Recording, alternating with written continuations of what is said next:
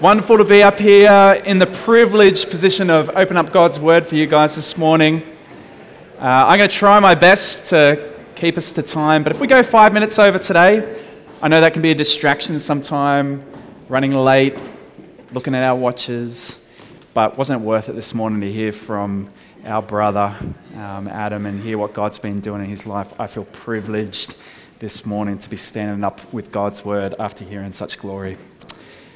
Open up your Bibles. We're going to read from Exodus chapter 16 as we continue the story.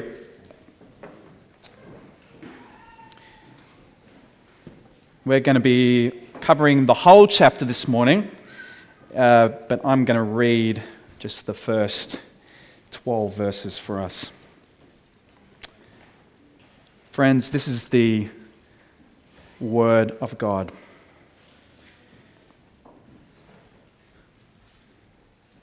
Exodus 16, verse 1.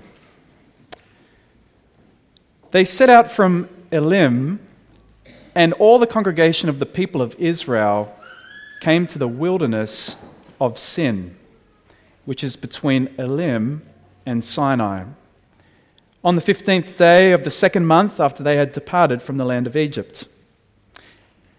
And the whole congregation of the people of Israel grumbled against Moses and Aaron in the wilderness. And the people of Israel said to them, "Would that we had died by the hand of the Lord in the land of Egypt, when we sat by the meat pots and ate bread to the full.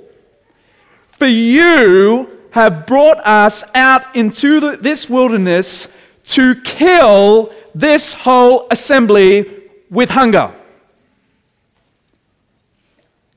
Then the Lord said to Moses, "Behold, I am about to rain bread from heaven for you. And the people shall go out and gather a day's portion every day, that I may test them, whether they will walk in my law or not. On the sixth day, when they prepare what they bring in, it will be twice as much as they gather daily." So Moses and Aaron said to all the people of Israel, "At evening you shall know that it was the Lord who brought you out of the land of Egypt. And in the morning you shall see the glory of the Lord, because he has heard your grumbling against the Lord. For what are we that you grumble against us?" And Moses said, "When the Lord gives you in the evening meat to eat, and in the morning bread to the full, because the Lord has heard your grumbling that you grumble against him. What are we? Your grumbling is not against us, but against the Lord." Then Moses said to Aaron, "Say to the whole congregation of the people of Israel, 'Come near before the Lord, for he has heard your grumbling.'" And as soon as Aaron spoke to the whole congregation of the people of Israel, they looked towards the wilderness, and behold, the glory of the Lord appeared in the cloud. And the Lord said to Moses, "I have heard the grumbling of the people of Israel. Say to them, at twilight you shall eat meat, and in the morning you shall be filled with bread.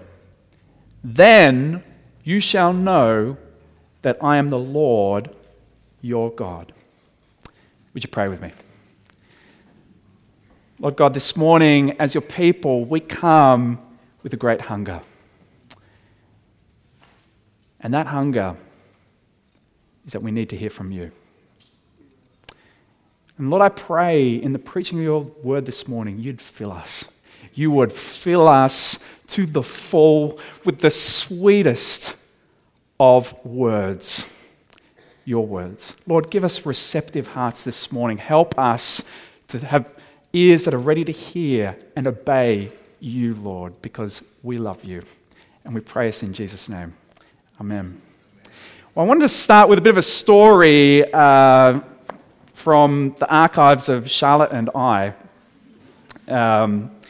It's some years ago when we'd been dating about 9 months. We were already engaged, and my beautiful then fiancée, now wife, had organised a lovely birthday dinner for me. In fact, she had organised specially a dinner for us at the revolving restaurant at Centrepoint Tower. And she'd gone to one of great efforts to make the whole evening really lovely. And this story doesn't really reflect very well on me. I'm just giving you a sort of upfront warning. It's not one of my finest moments at all. It started when we were getting dressed to get ready, and I was at her place waiting for her to get dressed, and I felt she had been was a bit slow in getting dressed. And I was getting irritated. I made the decision that we would drive in. I would drive in. Charlotte was the navigator, and we found ourselves, obviously, heading into the CBD, as one does on a Saturday evening, stuck in traffic in the city. As we moved further past the reservation time, I find myself getting more, irritated. At one point, I hadn't understood her instructions, and I missed the car park turnoff and found that I had, in fact, rejoined the traffic queue again, making us further late for the reservation and myself getting more irritated. We made it to the restaurant, the 360-degree restaurant, and we found that they had, in the booking, misread the voucher and were informing us that they perceived the voucher was only dinner for one. By the time we finally found our way to our seats and sat down, the coup de grace was that the rotation of the restaurant made me feel throughout the meal slightly ill. Now, was I thankful to be enjoying a night with my soon-to-be beautiful wife? No, I will let you know that I spent the night grumbling. And so much so that soon as Charlotte arrived back home in the quiet of her parents' home in her room, she burst into tears because she felt the night had been a disappointment to me. Grumbling. Now, I would like to think that I've grown since then, that I've improved in my grumbling, but I wish to inform you this morning that I still have some pet peeves. And I thought I might list some of them for you this morning. First of all, people who turn left at Lucinda onto the Pacific Highway, moving to the freeway contrary to the traffic signs and causing a large queue. I find myself often grumbling. Putting plastic bags and electronic devices in the common recycling. Leaving trolleys out the front of my place. Slow drivers, of whom it feels that there's many in my neighborhood. Bad parkers. Here's the worst. People who ask to skip ahead of you in the queue in Aldi because they have one item, only to then find that the one item is a complicated return.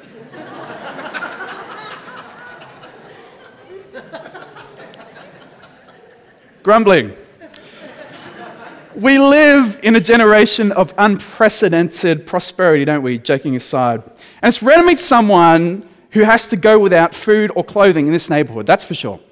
And we expect to be able to attend university, get a job. That's our expectation. We can often feel entitled to things that a previous generation would have considered luxuries. It's the age of high-speed internet. We expect immediate gratification. And the fruit of that is that we can find ourselves rarely pausing to thank God and to thank others. More, we can find ourselves often grumbling. And I've got a little bit of a confession this morning. As I come this morning, I need to hear this, most of all for myself. We went out again, because it's my birthday tomorrow, to a really a fancy restaurant than I would normally go to, but we had a collection of gift vouchers from very generous friends. And it came to the end of the night where we were paying the bill, and I thought, oh, this is great. It's going to cost us nearly nothing, such is the generosity of our friends. And the waitstaff informed me, oh, we don't accept those vouchers in this restaurant. So I feel doubly ill this morning. I feel ill because I ate way too much last night, and I feel ill because I'm thinking about paying for the meal that we just had. So I need to hear this word this morning. You know, joking aside, it occurred to me this week that the opposite of a grumbling person, a complaining person, is a grateful person. Here's a tough question. What would those who know you best describe you as? I'm talking about people you occasionally see around the place. I'm talking about those who know you best, your wife, your husband, your kids, your closest friends. Would they describe you as a grateful person? Do you regularly express gratitude to God and to others? Well, the message this morning is entitled, for those who take notes, Bread from Heaven. And I really have two simple points this morning, but one take home that I'm going to be working at plugging time and time again, and that is this: that humble gratitude is the right response to God's abundant provision. One more time. Humble gratitude is the right response to God's abundant provision. That's where we're going. Well, let's dive into the passage this morning with our first point, point number one, which I've entitled, and it's probably going to be no surprise, having read that section this morning, Grumbling in the Wilderness. Point number one. Well, last week we saw, Patrick did a wonderful job opening up God's Word, having saved God's people from the cruelty of Egypt through 10 plagues and dividing the Red Sea, that God doesn't lead them straight into the Promised Land. He leads them into the wilderness. And last week, we saw the people of God thirsty and crying out to God as they arrive at the bitter waters of Marah. Well, why is God doing that? Why did He bring them to that place? Well, our series is called, as you'll see behind me, Drawn Out to Draw In. And the thing that we've been plugging away every week is that God draws His people out of darkness to draw them into the knowledge of Himself. And God had drawn His people out of Egypt, but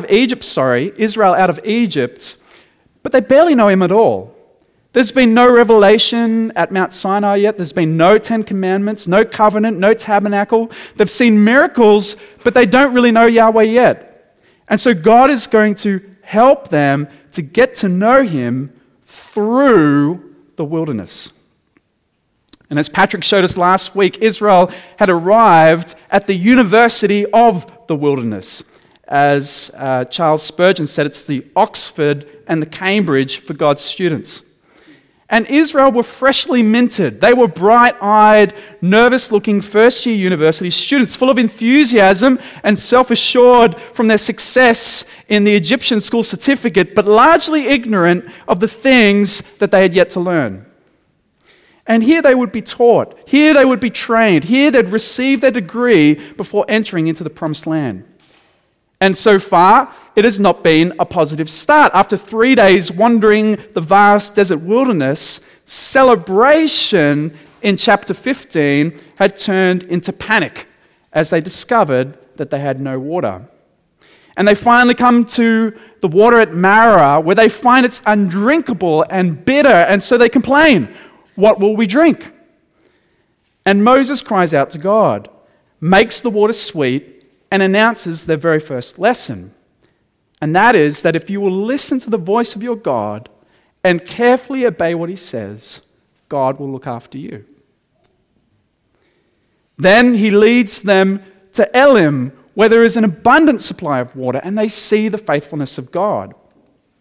And Yahweh's first lesson has ended, but their schooling has only just begun. Won't you read again with me verse 1 of our passage, chapter 16. They set out from Elim And all the congregation of the people of Israel came to the wilderness of Sin, which is between Elim and Sinai, on the 15th day of the second month after they had departed from the land of Egypt. They leave the plentiful waters of Elim and they come to the wilderness of Sin. Now, for some of you sitting there, you're probably rubbing your hands together and thinking, oh, this is going to be interesting, the wilderness of Sin. Because maybe it's called sin because there's going to be lots of sinful things that take place, but that is not the case. Sin is probably related to Sinai.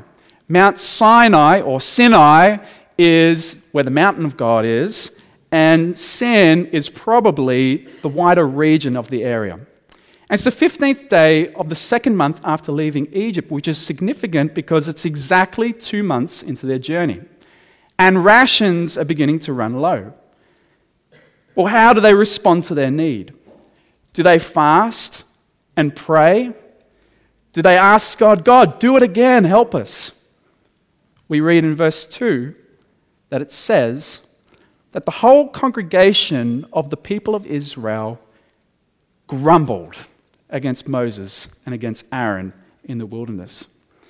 Just as they grumbled at Marah when they tasted the bitter water, so again now they grumble, except it's become worse. Notice what it says, the whole congregation of the people of Israel. This grumbling has got out of control. The whole congregation, 2 million people, are now together in unison grumbling. And such is the extent of their grumbling that in this short passage, in these 12 verses, the word grumbling is repeated 8 times. They grumbled, they grumbled, they grumbled, they grumbled. And the good news is that next week, the grumbling will be back again. Read on with me, verse 3.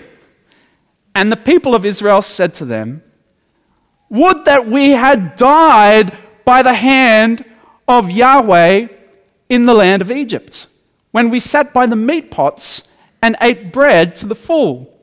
For you have brought us out into this wilderness to kill the whole assembly with hunger. Look what they say. It's absolutely ludicrous.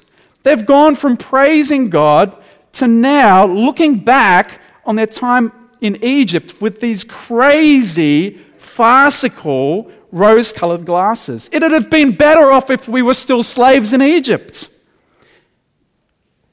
More than that, they now turn, just 2 months into their journey, and accuse Aaron and Moses of plotting homicide. They accuse them, they say, your intention to bring us out here was to murder us in the wilderness. It's crazy. It's ludicrous. It's ungrateful. But how does this happen? How does witnessing such glory in the cloud, in the pillar of fire, in the amazing plague, so quickly turn to ingratitude and grumbling? Well, Don Carson, in an article, puts it so helpfully. He says this, why should people who have witnessed so spectacular a display of the grace and power of God slip so easily into muttering and complaining and slide so gracelessly into listless disobedience? The answer lies in the fact that many of them see God as existing to serve them. He served them in the Exodus. He served them when he provided clean water. Now he must serve not only their needs, but their appetites. Otherwise, they're entirely prepared to abandon him. When Moses has been insisting to Pharaoh that the people needed to retreat into the desert in order to serve and worship God, the people themselves think God exists to serve them. Did you catch that? Why do they so quickly slip into grumbling and complaining? It's because they believe God exists to serve them. But look how gracious God is with them. Read with me verse 4. And the Lord said to Moses, behold, I am about to rain bread from heaven for you. And the people shall go out and gather a day's portion every day, that I may test them whether they will walk in my law or not. God says to Moses, I'm going to make it rain. I'm going to rain bread from heaven. I'm going to abundantly feed my people. People will gather a day's supply every day. The purpose is to test them. Another lesson. Will they follow my instruction or not? Their second lesson in the university of the wilderness is to trust the instruction of Yahweh even when they don't understand. And so we read on in verse 6, it says, "So Moses and Aaron said to the people of Israel, 'At evening you shall know that it was the Lord who brought you out of the land of Egypt. And in the morning you shall see the glory of the Lord, because he has heard your grumbling against the Lord. For what are we that you grumble against us?' And Moses said, 'When the Lord gives you in the evening meat to eat, and in the morning bread to the full, because the Lord has heard your grumbling, that you grumble against him, what are we? Your grumbling is not against us, but against the Lord.'" Moses and Aaron explained to God's people, God's going to feed you meat tonight just to satisfy you now, and then in the morning bread. And in the morning, you'll know that Yahweh is with you, that he delivered you. You'll see his glory revealed, and you will eat to the full. But what are you doing grumbling about us? Aaron and I, Moses says, we're just men. We haven't brought you here. We didn't save you, and we're not the ones providing for you. Your grumbling isn't actually about us or against us. It's against God. You know, it's so easy to consider grumbling, complaining, whinging, gossiping as minor sins. We call it venting or debriefing or sharing prayer points or unloading, almost as that it's something a person needs to do and it's virtually a harmless thing. Our Aussie culture, you know, often we take shots at leaders all the time. We're keeping them humble. We're keeping them humble. And Moses says something here that is true not just of the Israelites, but for all people at all times. And that is that grumbling is against the Lord. How's grumbling against the Lord? How does that work? Well, either directly or indirectly, grumbling, it accuses God of unfaithfulness and unkindness. Grumbling says, God, you've not provided for me. You've favored this person. You've failed me. You're not working for my good. You're neglecting me. You're harming me. You're withholding the best from me. You don't care about me. More, as we've seen, it treats God as though he exists to serve us and not the other way around.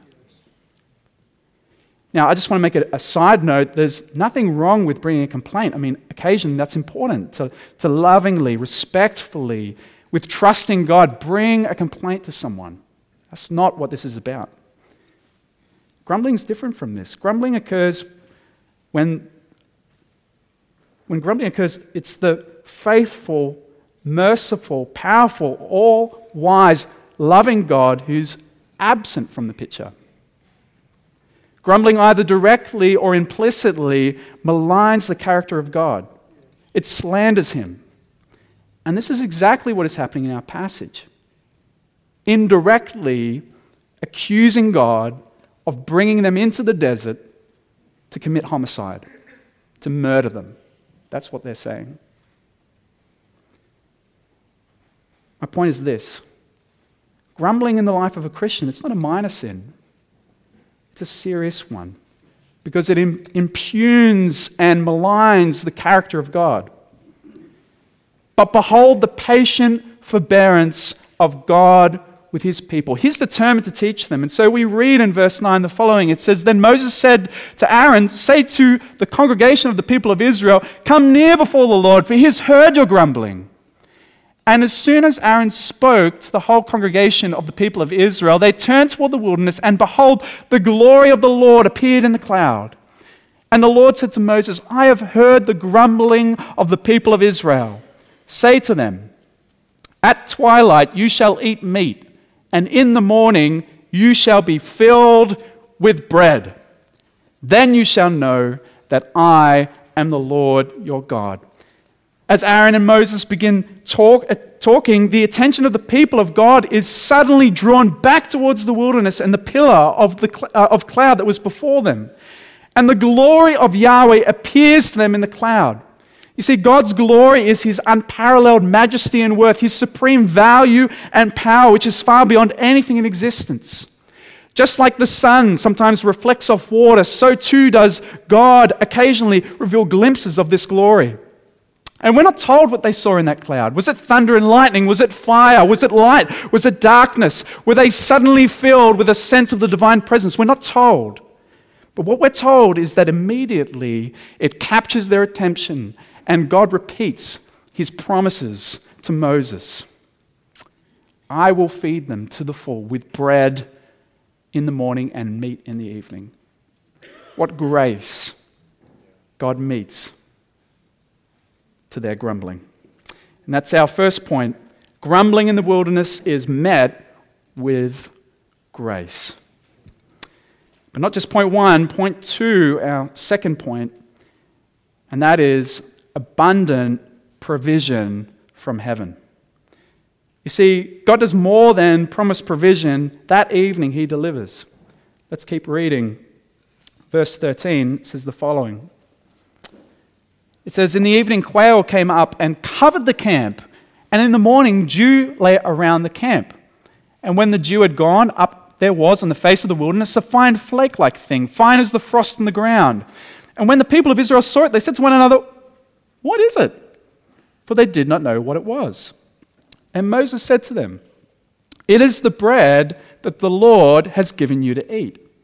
This is what the Lord commanded. Gather of it, each one of you, as much as he can eat. You shall each take an omer according to the number of the persons that each of you has in his tent.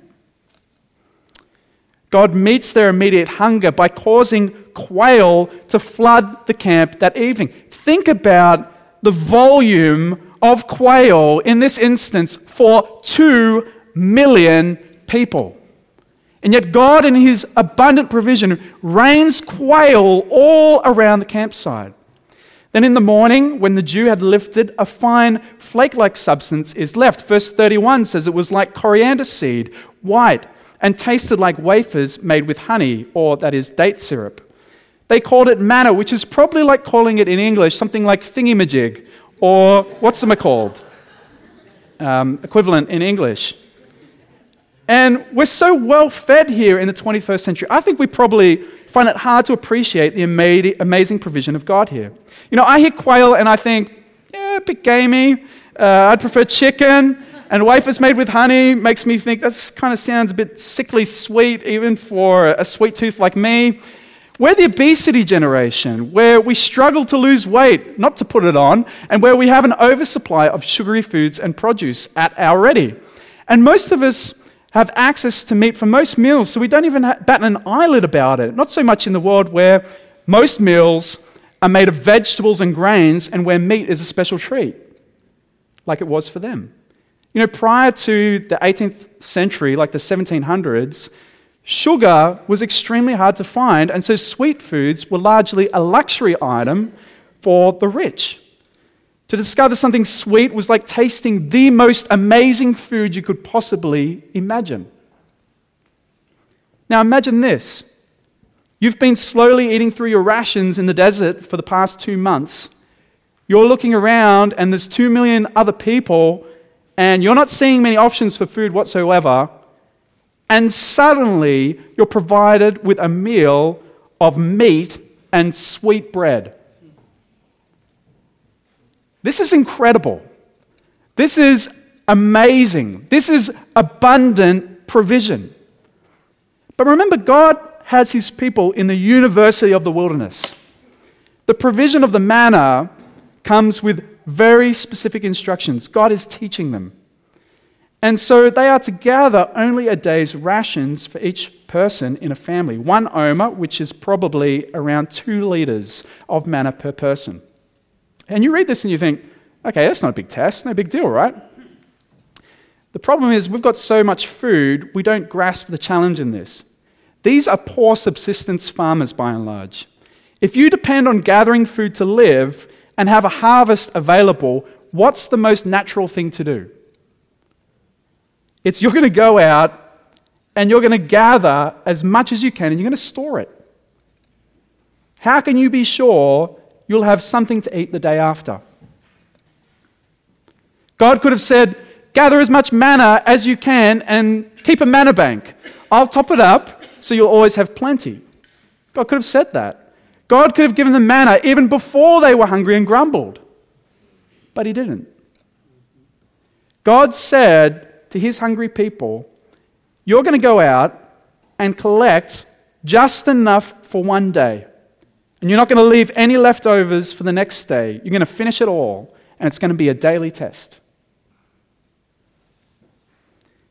God miraculously even controls their harvesting of manna as well in the passage, so that the measure at the end of the day, everyone has just the right amount, regardless of how much they gather.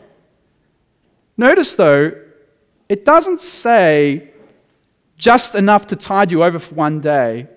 Verse 18 says that God provides as much as they could eat. A miraculous, abundant provision. You see, God is teaching his people to trust him each and every day for provision. The manna was to be a daily reminder of God's abundant provision for his people each and every day. Day by day by day. Verse 35 says that the people actually continued this rhythm of daily collecting manna for 40 years until they arrived in the promised land.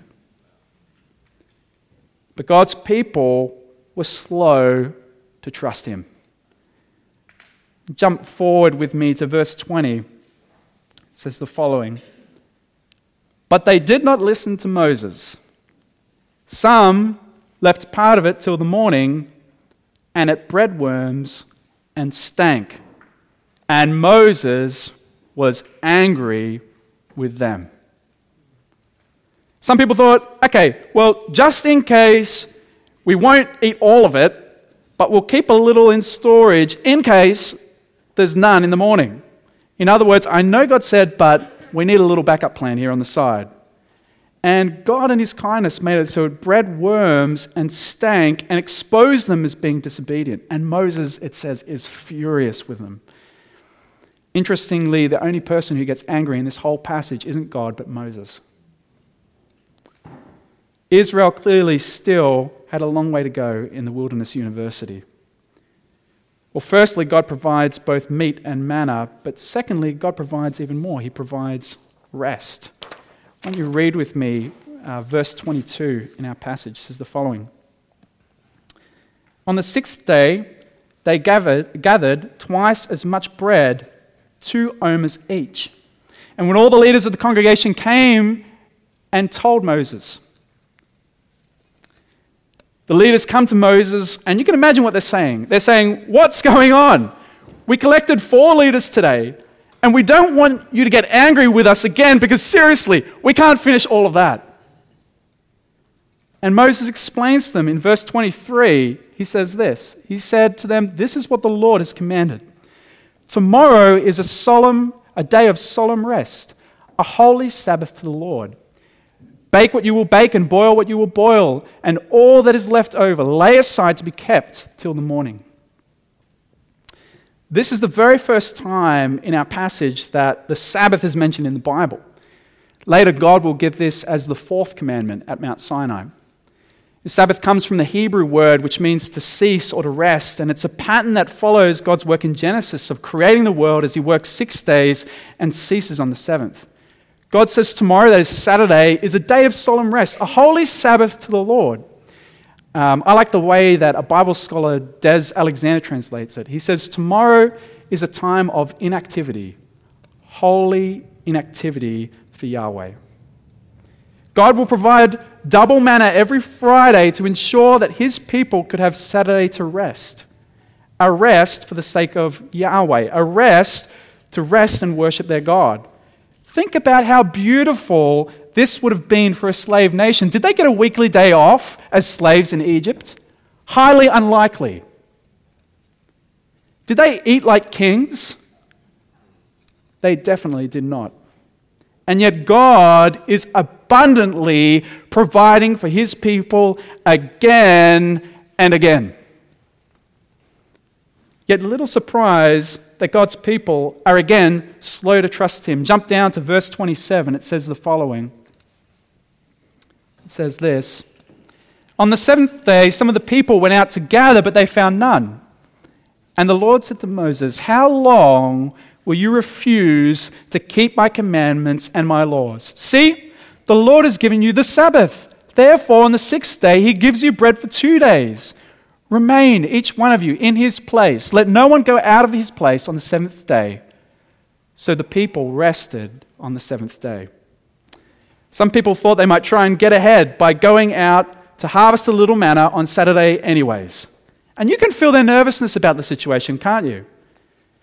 And yet God says, the Sabbath is a gift from me. I'm giving you double so you can rest. God abundantly provides for his people meat and manna and a day of rest every single week. Isn't he kind? Isn't he gracious? Isn't he merciful? Behold your God, sovereign grace. And yet he didn't just provide for them then. 3,500 years ago, he continues to richly provide for his people today. You know, Jesus probably had our passage in mind when he taught his disciples to pray. He said in Matthew 6, verse 7, and when you pray, do not heap up empty phrases as the Gentiles do, for they think they will be heard by their many words. Do not be like them, for your Father knows what you need even before you ask him. Pray like this, our Father in heaven, hallowed be your name. Your kingdom come, your will be done on earth as it is in heaven. Give us this day our daily bread. Jesus taught his disciples to ask God for their daily bread, their daily manna, their provision for each and every day. God is the Father who knows what you need even before you ask. Jesus goes on and he says, therefore don't be anxious saying, what shall we eat or what shall we drink? Or what shall we wear? For the Gentiles seek after these things, and your heavenly Father knows that you need them all. But seek first the kingdom of God and his righteousness, and all these things will be added to you. You know, Jesus taught his disciples to trust the God who knows our needs and is faithful to provide for all of them. But Jesus takes our passage from Exodus even further in John's gospel. You see, in John's gospel, Jesus had just performed the feeding of the 5,000. A great crowd follows him after the next day. And Jesus criticizes the crowd for missing what the miracle was all about. Just being after a free feed. And then he says the following to them. He says in John 6:27, do not work for the food that perishes, but the food that endures to eternal life, which the Son of Man will give to you. For on him God the Father has set his seal. And they said to him, what must we do to be doing the works of God? And Jesus answered them, this is the work of God, that you believe in him whom he has sent. So they said to him, then what sign do you do that we may see and believe you? What work do you perform? Our fathers ate the manna in the wilderness, as it is written, he gave them bread from heaven to eat. Jesus then said to them, truly, truly, I say to you, it wasn't Moses who gave you bread from heaven, but my Father gives you the true bread from heaven. For the bread of God is he who comes down from heaven and gives life to the world. And they said to him, sir, give us this bread always. And Jesus said to them, I am the bread of life. Whoever comes to me shall not hunger, and whoever believes in me shall never thirst. Isn't that beautiful? Jesus is saying that God's abundant provision of bread for his people in the wilderness ultimately pointed to himself. He is the true bread of life. Just as God sent bread from heaven to sustain his starving people, he sent forth his Son from heaven to sustain them forever, to rescue wicked, perishing people. The Lord Jesus' 40 days in the desert was to prove that, unlike us, he was the perfect student of the university of the wilderness. The great message of the Bible is that this perfect God-man Jesus went to the cross to offer himself once and for all. And just like the bread we ate this morning, the bread of life was broken for us as he bore our sins on that cross. And he rose in victory and offers eternal life to all those who come and believe in him. He dwells by the Holy Spirit in the heart of every single person who comes to him in repentance and with faith. The difference is that Israel ate manna and eventually died, and not a single one of those Israelites of that generation entered into the promised land. But with the true bread, you will never die. Friends, I trust this morning that you can see that God continues to abundantly provide. He knows what we need even before we ask him, and he's provided us with Jesus.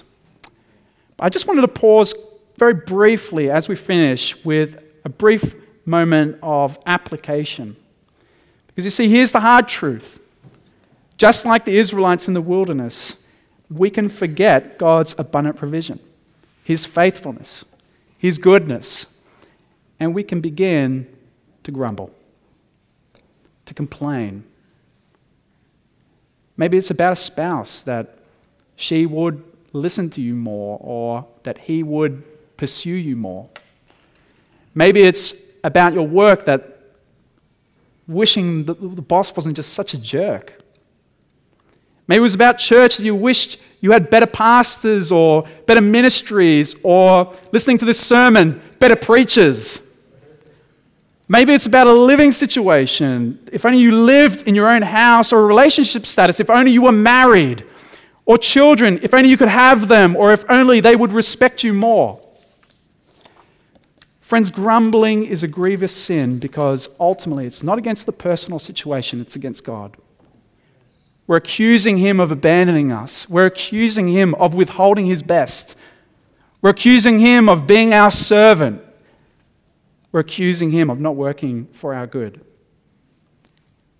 How can we do that to him when he's given us Jesus? Well, if you're sitting here this morning and the Holy Spirit is convicting you that this message is for you, I just want to give you a quick encouragement.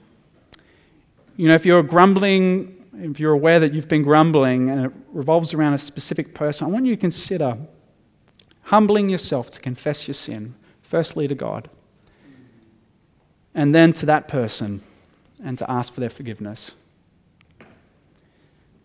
For most of us, I feel we're often blind in this, in a prosperous culture, to the many and varied ways God has provided for us. You know, a practice that changed my life was modeled to me by a friend, Janice Collins, in 2007, actually, when I found out that she'd been keeping a list of things she was thankful to God for each and every day. When was the last time you thanked God for a specific jacket or a specific meal? Just say, that meal was so tasty. Thank you, God, for that. Or for health, having good health. Or for a friend and some act of kindness, or a work situation, or an answered prayer, or a promise of God that you've been reading. Just pause and thank you, God, that you're faithful. When was the last time you did that? I want to challenge you to follow an example of my friend Janice Collins, and every day to write down at the end of the day as many things as you can think of that you're thankful to God for. And by the grace of Jesus, he will begin to work in you as you consider Christ first and the glories of Calvary to train you to become a grateful person. Well, in closing, though the people of God grumbled in the wilderness, God provided abundantly for them with meat, manna, and a day of rest. Even more so, God has given us the true bread of our Lord Jesus. I hope that you've seen that humble gratitude is the right response to God's abundant provision. When you join with me in praying. Lord Jesus, we want to thank you so much this morning for our Heavenly Father. As we've just heard this morning of the grumbling of Israel, and in so many ways our similarities to them. And yet, as we've seen this morning, the abundant generosity and kindness of God towards them. How he didn't judge them for their grumbling, but he lavished his grace. As we turn and we consider the bread of life who came and broke his body for us, Lord, I pray that you would help us to continue to grow, to be ever, ever more a grateful people that send all the thanksgiving and praise rightly back to you, for you are abundantly generous. And we pray this all in Jesus' name. Amen.